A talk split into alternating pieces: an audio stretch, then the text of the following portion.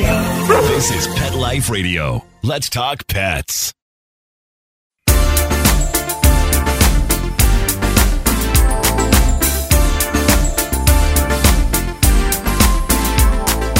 Rappaport to the rescue with award winning animal advocate Jill Rappaport. Welcome to Rappaport to the Rescue. I'm Jill Rappaport, and boy, what a special, unique, and very different show I have for you today.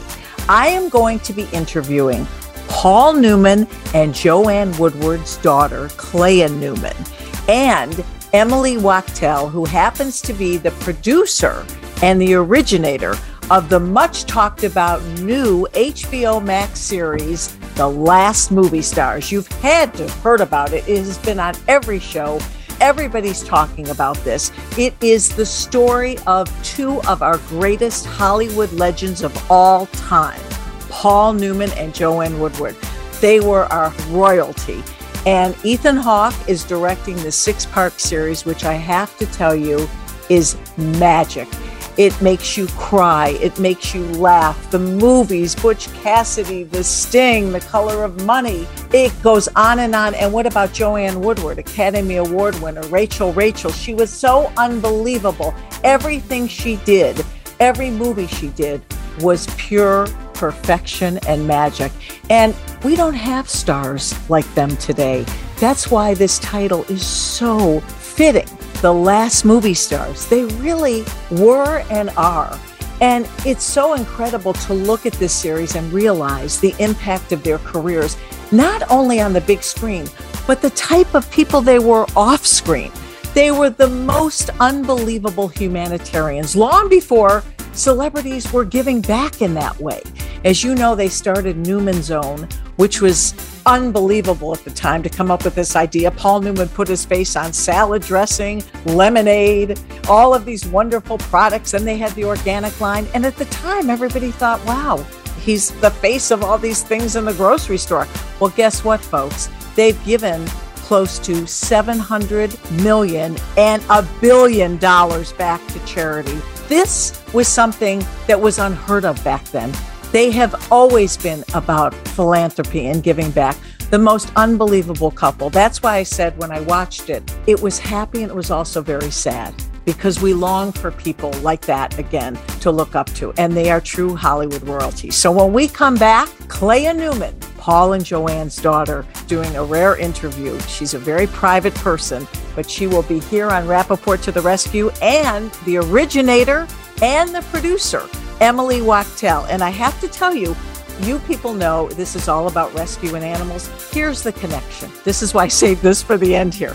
We did a book together in 2004, my New York Times bestseller, People We Know Horses They Love, and benefited Pegasus Therapeutic Riding, which at the time, Clea Newman was heading up. And that's how I got to know Clea. And through Clea, she introduced me to Paul and Joanne. I have a picture with them. I got to interview them. I did the last exclusive interview, sit down interview with Paul and Joanne, and it was unbelievable. Literally, they hadn't been together in a sit down in decades. So that's how my relationship started through our love of horses. And because of that relationship, I then got to know Robert Redford. You see how it's all six degrees of animal love separation. So when we come back, Clea Newman and Emily Wachtel. Stay tuned. Take a bite out of your competition. Advertise your business with an ad in Pet Life Radio podcasts and radio shows. There is no other pet related media that is as large and reaches more pet parents and pet lovers than Pet Life Radio. With over 7 million monthly listeners, Pet Life Radio podcasts are available on all major podcast platforms. And our live radio stream goes out to over 250 million subscribers on iHeartRadio, Odyssey, TuneIn, Stitcher, and other streaming apps. For more information on how you can advertise on the number one pet podcast and radio network, visit PetLifeRadio.com slash advertise today. Spanning the planet. Spanning the planet. You've landed at the pet entertainment center of the universe. Alert the paparazzi. This is Pet Life Radio, the ultimate animal adventure.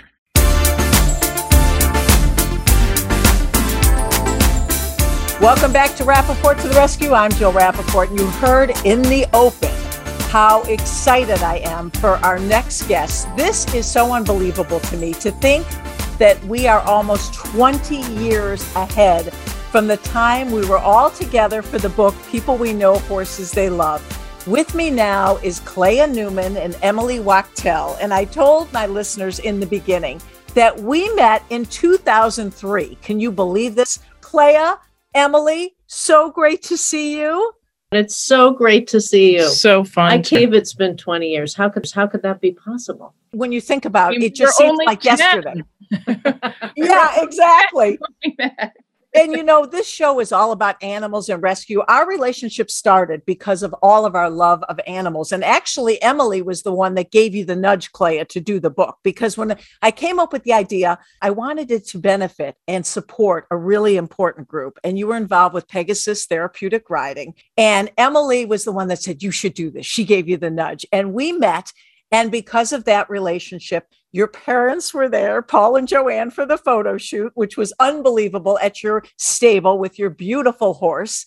We got to see how this organization helped these children and what they did. And we raised a substantial amount of money through the sales of this best selling book. And that's how our relationship began. But I have to tell you, for me, just to be able to get to know you girls and then your parents that are true Hollywood legends. It really was a pinch me moment and continues to be one. Oh, that's so gosh. Yeah, well, we had a lot of fun doing it though. Didn't we? And you were talking about all the philanthropy. You inherited that from your parents, Clea. They were all about, and I talked about this in the open of the show, giving back, taking care of people, understanding the need to give back. And all of you, all of your sisters have inherited that give back charitable gene.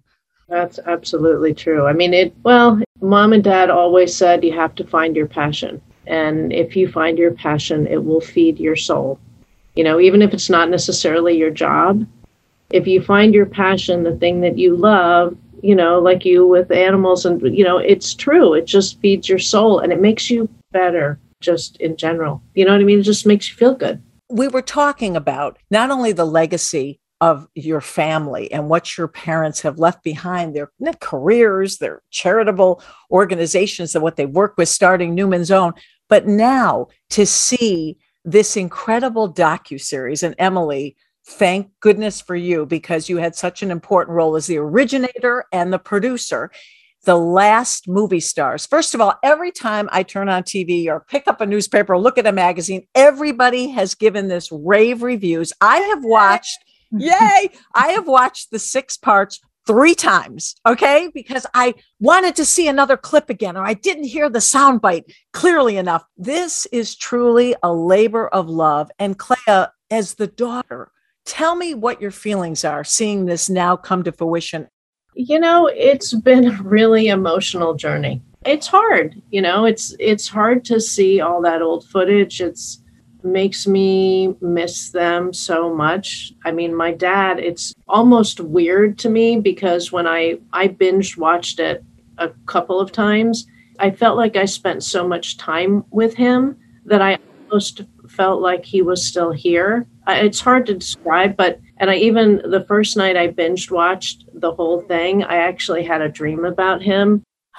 And I yeah, I it was yeah, it just it's been it's been an extraordinary journey and i i mean doing it with my best friend it, has been and emily basically grew up with us. I mean i grew up with her family she grew up with mine and you know we spend a lot of times choking up and and getting teary a lot. Yeah we watched the last episode at the film forum last weekend when when ethan was there and and and also my other ethan partner, hawke the director sorry, Ethan Hawke, the direct, the marvelous genius seismic director, and and Lisa Long Adler, who was my partner in Nook House, and Clea and I held hands and sobbed through episode six. And then uh, once we started crying, it kind of couldn't stop. It was just the waterworks of all these years. And I have to say one thing about going to the family and saying, you know, we need to do this.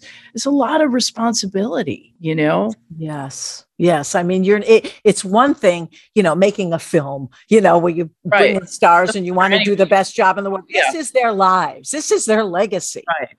And I was, I have to say, I was terrified because not only, you know, it's always scary when you make a movie, but when you're making them about your best friend's family and a family who's responsible for, they are responsible for me being a filmmaker. They inspired me. They, they gave me my taste, I feel like.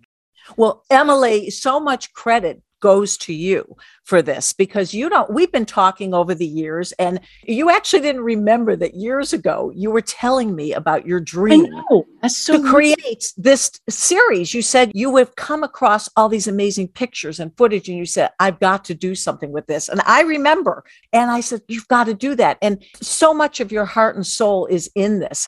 It is such a labor we, but i'm so happy. It was a lot of stops and goes you know until we I just thought of Ethan Hawke because I was having trouble finding somebody who cared, who knew believe it or not, who had the regard and respect that we all do for the Newmans, you know, because people have short memories now with all yes. the social media. Things come and go really fast.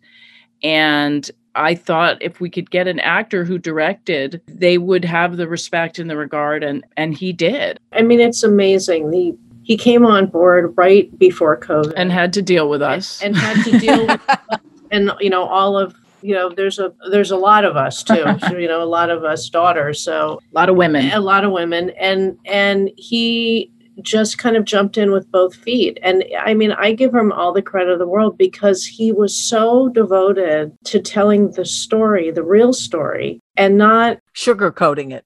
Well not not only not sugarcoating it but also not kind of glamorizing it either. It, you know, right. really, it's just so. He said he wanted to dismantle the fairy tale in order to have real, to build up the real fairy tale, you know.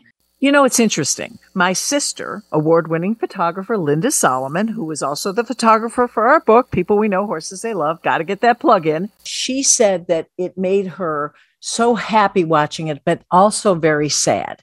Sad in the respect that she said, We don't have stars like this today. No. It really made her, it, it, she was depressed at the end. She said, Oh, oh, there's no Paul and Joanne. And, and not to diss the incredible talents we have out there today. In fact, so many are in and play the voices. I mean, Laura Linney's incredible, George Clooney's incredible. But to my sister and so many people like that and myself, we miss that Hollywood royalty in every respect. It really doesn't exist today. No, even the Academy Awards are, are very different, right? I mean, it's just different. And part of that is the pandemic, part of that is the constant social media. The, the platform keeps changing of how you even do movies or how you watch them. We were very fortunate in that the pandemic made everybody go to streamers and you know ethan was working and he thought 90 minutes was basically like a trailer of the newmans lives so he I, which, which, i thought which we thought so he said can we do you know what do you think about doing a series i was like i've always thought that it would be a series i didn't we could do a whole now i have people calling saying are you doing another season i wish you would i could watch this forever we could. We could. Are we going to do another season? And, and Jill, Ethan would have a nervous breakdown. Uh, yeah, I think he. Yeah, Emily, he, you should direct the next one. The reason I didn't direct it, there was a couple reasons. One, I had the family to answer to anyway, and but I have a very. I'm not objective.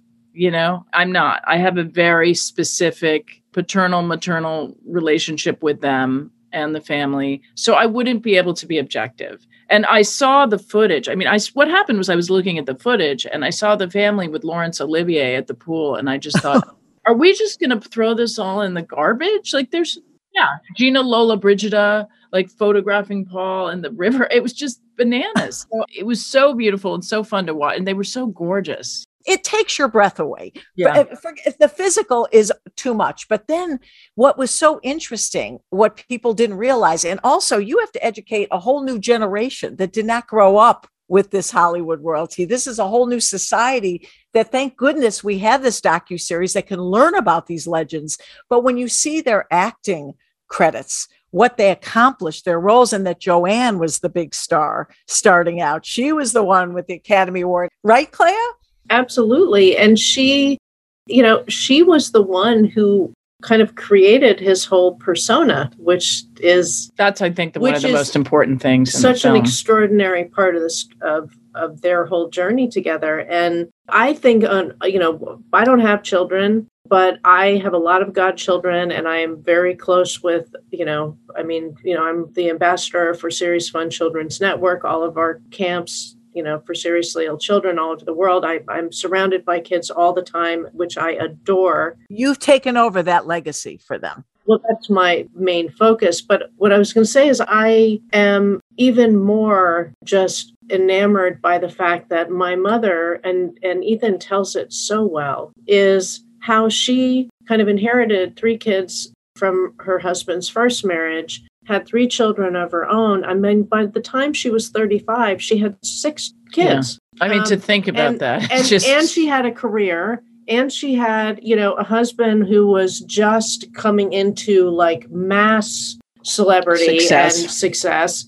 And you know, I think myself, I don't how how did she do it? I don't know how she did it. And not and she still continued to, to be a work. good friend and knit us sweaters and oh my yeah, she's always knitting. And she, needle pointing and needle and cooking and, and she, amazing. and she was sewed. I mean she used to sew us all those dresses. Oh she yeah the velvet dresses, dresses, for all from everybody and like knit everybody sweaters for christmas and whatever. Send, and it, and you just think about it, like i don't know how she did it. How did she do this? She was so ahead of her time with her feelings as a woman as a career woman as a mother.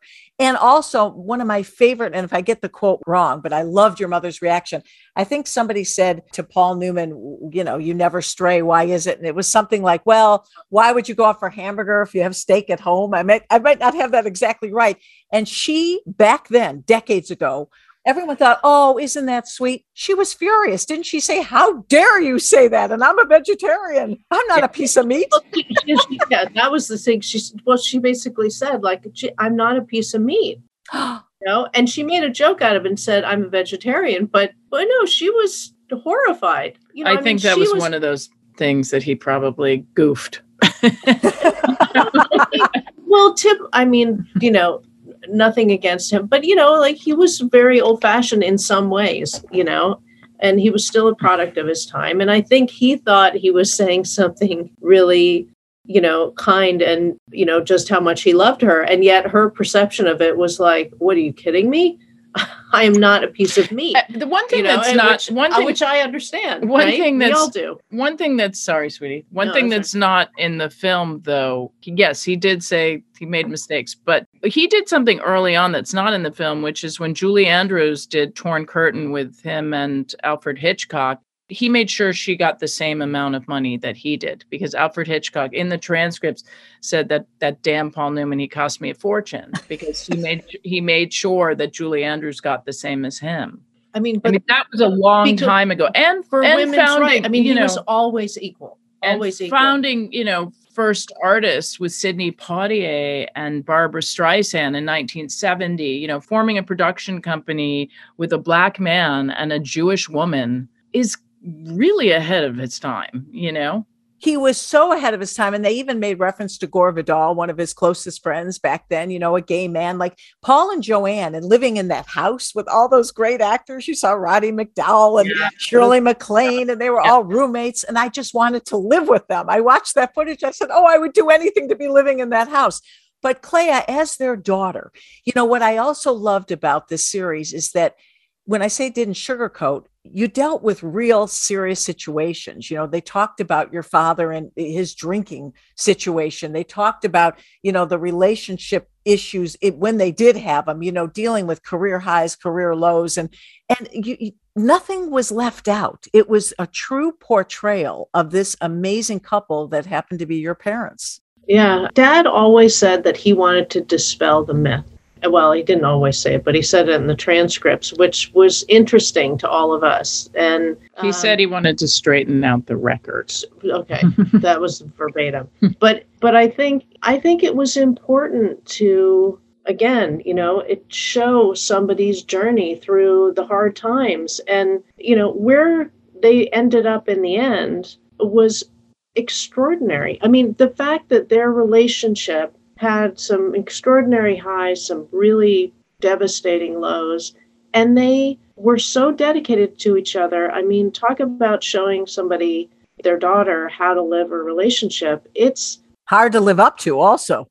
well, it's hard to live up to, but it also showed that, you know, just because times are tough doesn't mean you walk away. I mean, there are certain circumstances where that might be true, but for them, they were, they loved each other so much. They were so dedicated to each other that they, you know, that they worked through the hard times. I mean, the fact that dad went to therapy with me when I was in my mid 20s you know to work through some stuff with him and then st- you know stayed on and and worked through more stuff on his own i mean that just shows you how like he he always wanted to grow he so did my mother i mean with their career with their understanding of their family of understanding of the world I mean, they wanted to be current, and and, and they had the opportunity to do that. Well, they had the opportunity to do, but they fought for it, which yes. is you know, which is really important. It's incredibly important. And as their kid, learning that, you know, and being reminded of it now through the documentary again,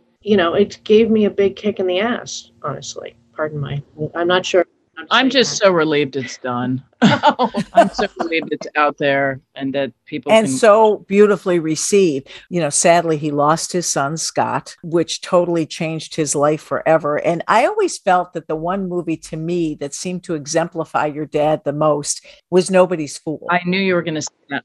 I totally agree, and I and you know with Pete and Henry, his grandchildren, Lissy's boys, it gave him a chance to you know kind of do it over again.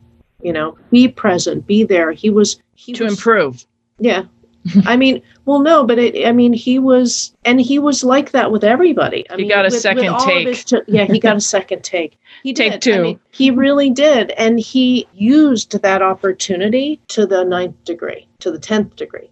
I mean, he really did, and he did it with his kids. I mean, he did it with me. He did it with his grandchildren. He did it with. He did it with me, and he did it with Emily. I mean, he did it with my, I mean, he was just, he was so present and engaged with his philanthropy. I mean, it was an incredible kind of like 180 from his previous, you know, kind of lifestyle and all the craziness and whatever to this amazing present. He evolved. Yeah, he did evolve. And you know what? And he, my he, mom said that in that interview. I remember like, him. We, yeah. we evolved. yes, they did. They grew. They, they, they, grew up together. They grew up together.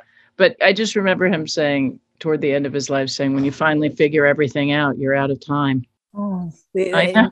That's so true. And you know, what is it like though, as their daughter? I mean, I would imagine there were times growing up when you have parents that famous, that revered, that loved, pressure. You and I talked about this. This is why I never became an actress, right? well, I'm gonna, but, but I'm gonna jump in.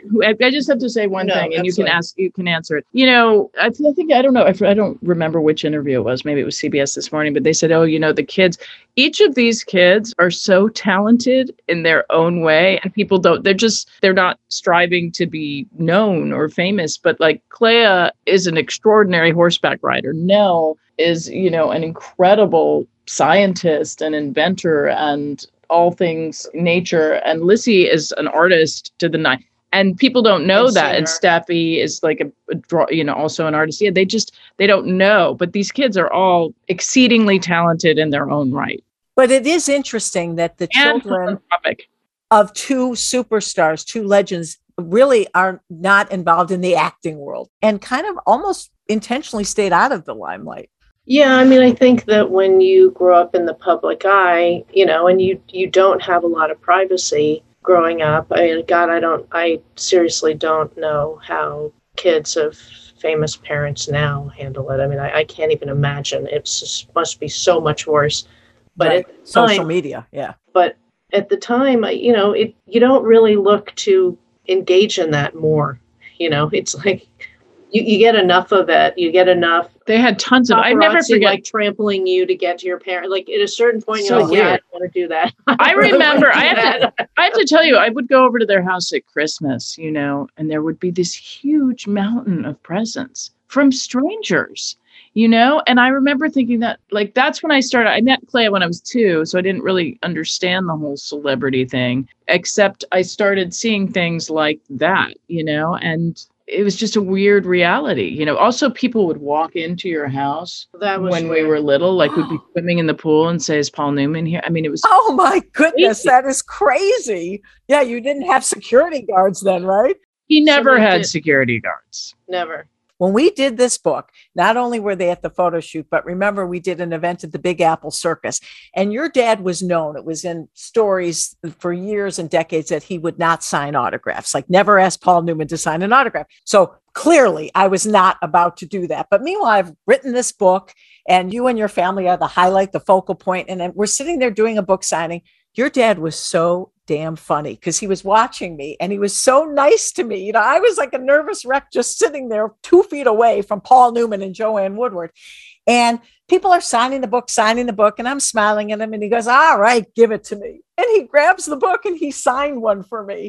And when I ended up doing an interview with your mother, we set the interview to be about the Westport Playhouse. And we were going to do a whole interview about what she was working on at the theater there. She said, Would you mind if Paul sits in?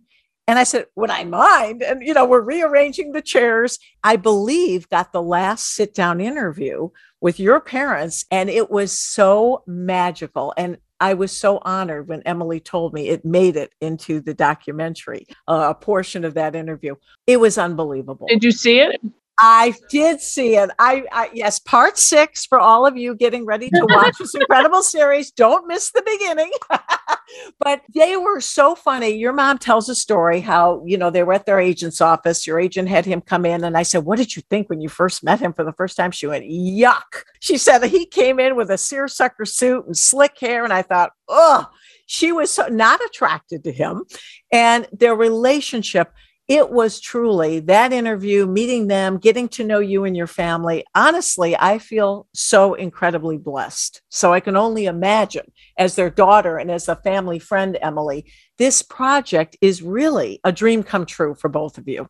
Uh, I would say it's a labor of love, but honestly, Emily is the one that has been absolutely the sacrificer of this entire project. She has worked on it for seven years.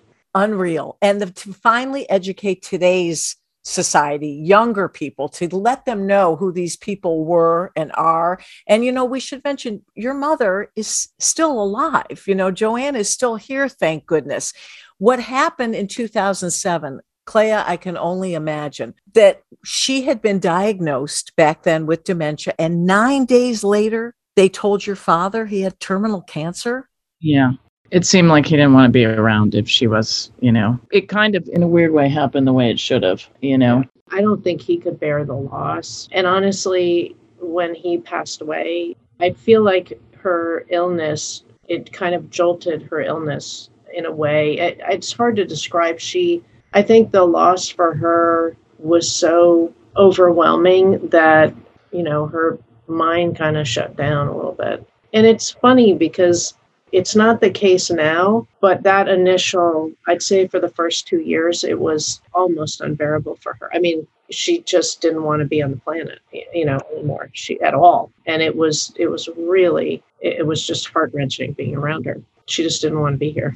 And, you know, it was about a year later that your dad passed away, 2008, Nine months. nine months. And Clea, you told a story that literally brought me to tears that your mother at the very end really did not go into the room, kind of stayed away. And then when she decided to go in, tell us what happened, because that was just chilling. You know, we had all been with dad, but she, I don't think she just, she didn't want to be there in the end. You know, I don't think she could like just emotionally handle it. And yet we were walking around the living room and she just looked at me and she said, I, I need to go to him.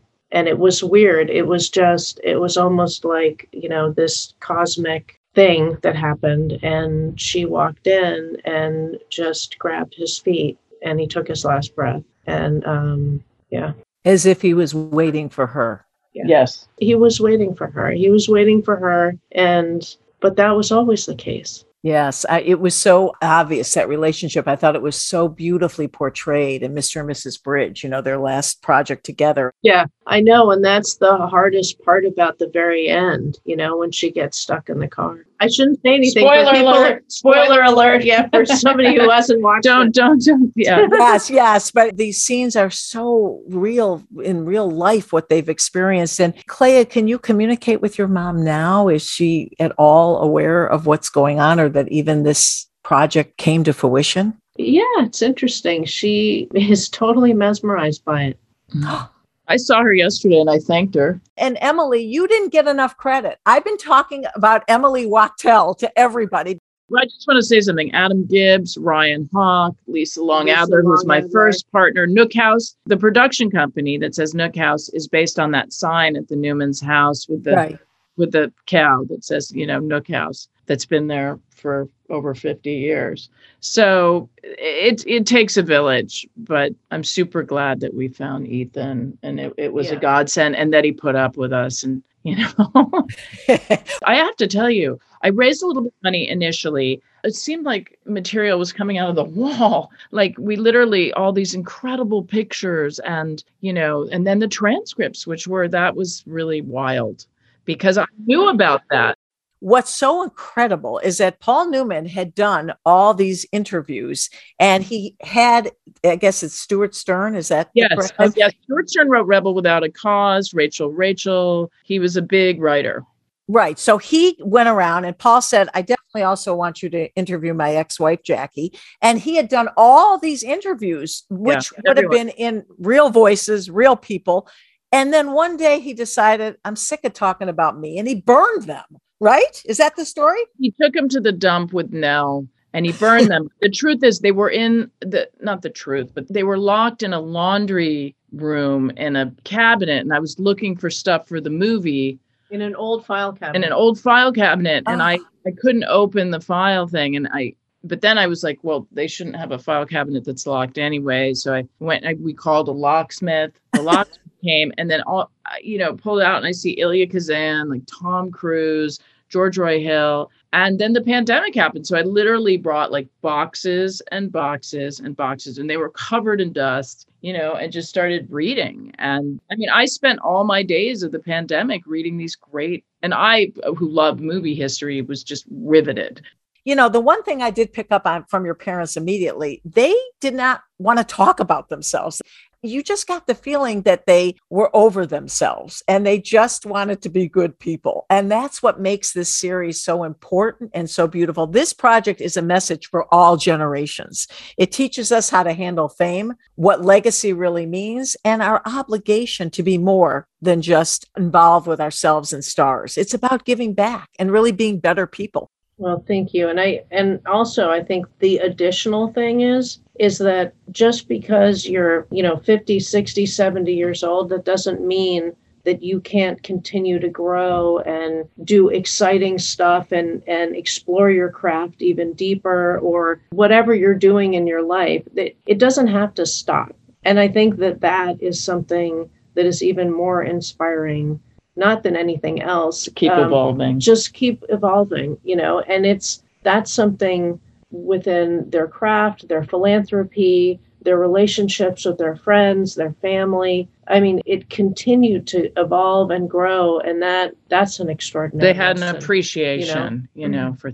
i'll tell you something jill there was uh, Clea and i always said when when paul like the last week he was alive he was sitting in his wheelchair outside and either you or Lissy were rubbing his feet and, and he was in such pain obviously but he looked around and he said it's been a privilege to be here and i just remember thinking if it were me i would be like where's my meds where you know i need to like and it was just amazing that even through all that pain and suffering he was able to see the real and you girls all around him. And the other incredible message from this is what an amazing support system and how incredible Joanne was to her stepchildren.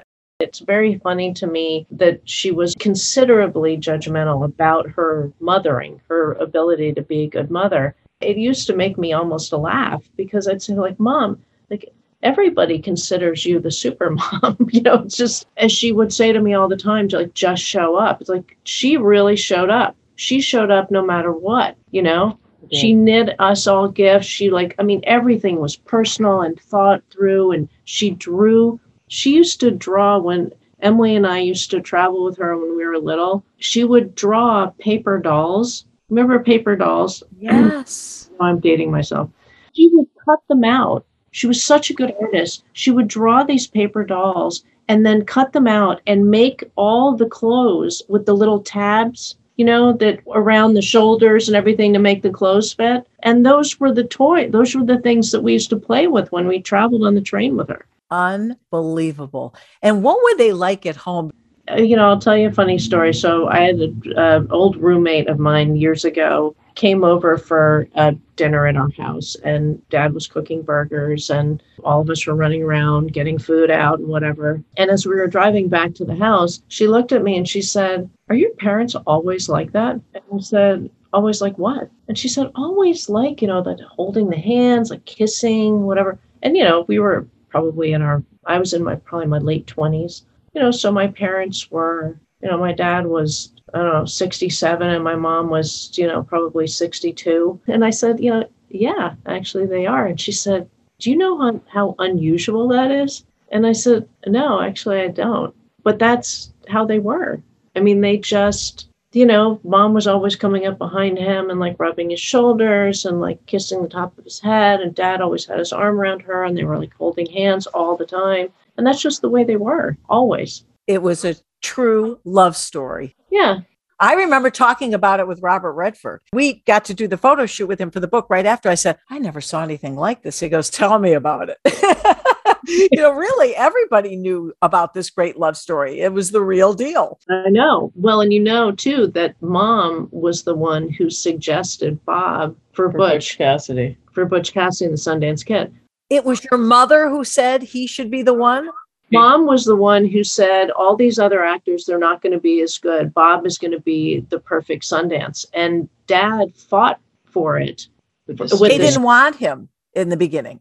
Well, in the beginning, they didn't, you know, they they wanted, I who did they want? They wanted Steve um, McQueen. Steve McQueen. There was a lot of people. and so dad fought for it with the studio. But mom was the one who came to dad and said, Redford is the one that should play Sundance with you. So he will forever be indebted to Joanne for his career. That is an incredible story. Yeah. Unbelievable. And Clea, I know in one interview they asked you what was the best thing you inherited from your dad. And if you had to say what you got from your parents, both of your parents, what would you say that would be? Um, Can I say? Because she. Yes. I can say it as her best friend. She's non-judgmental of people. You know how George Roy Hill. It was amazing when I read his transcript and he said you could rob a bank, and Paul would say that was wrong to rob the bank, but if he was your friend, he was your friend for life. Yeah. Yeah, is very much like that, and that that's from her dad's side. From her mom's side, your mom had that southern charm thing that was so yummy that she never gave herself credit for, but everybody she lit up a room, and you have that. And Clea, you also inherited their love of animals. You know, I was really lucky because I found am- animals very early on. Yeah. You know, my my family, all- we always had lots of dogs and cats. and all God, six crazy There's great footage in the series with all the animals. When you were young, you see dogs running everywhere, those horses. Yeah. Well, but we were like, but it was a little bit like a menagerie. Um, you know, we used to joke about every time we'd show up at the airlines, you know, every one of us had two carrying cases and they would look at us and go, oh, Christ, it's the Newmans again. but it really, for me, finding animals and finding riding and, you know, it really grounded me. You know, we've talked about this a million times, you know, relationships with horses and like complicated dogs that are you know have had a, a tough start to life that you you know that you either foster or rescue it teaches you a lot about yourself. It teaches you to be the best you because when you have a great relationship with a horse or a great relationship with a dog or a cat or whatever you know is your thing you know you feel very honored and privileged to have that relationship or at least i do Oh, absolutely. And your dad would like look up at you and this horse, and he was in awe. And he loved that you were so talented as an equestrian. we were both very competitive you know and you know dad always wanted to be athletic i always wanted to be athletic and you know i, I was always kind of a little bit of a hack and i mean i was good You at some things i mean i've always been a, j- little bit of a jock but when i found horses as when dad found racing i just felt like this was my thing And my relationships with horses are, I mean, I didn't get married until I was much older, right? And, no, no, and, you were not that old. I was well, much no. older. I was like, I had my AARP card by the time I got married. We're doing it. In but it's well but i will say that you know i used to joke about the fact that who needed to get married when i had meteor which is my my grand prix horse. I was like you know he's the best he's the best man on the planet. Like you know he loves me no matter what. He saves my ass every other day you know it's like and it's true. I mean and he only died probably eight years ago. He was in his late 30s, and he was he was 18 hands. Oh was, my goodness! Was, literally the most like a was, wall. he was the kindest, sweetest horse, gentle giant, gentle giant, and yet the most competitive. I mean, he was amazing. And on that sweet animal note, I want to thank you both so much for being here. This has been such an incredible joy for me to catch up with you today. And again, I cannot stress enough please tune in to The Last Movie Stars on HBO Max. You will love it. You will watch it over and over again. And Emily, you got to do more. There's got to be more archives. I'm sure if you go through that filing cabinet, there's got to be more. Please, we want more. Well, there is. There's a ton of other stuff, you know. Oh, breaking news.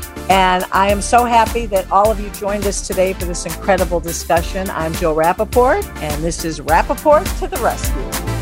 Let's Talk Pets every week on demand, only on PetLifeRadio.com.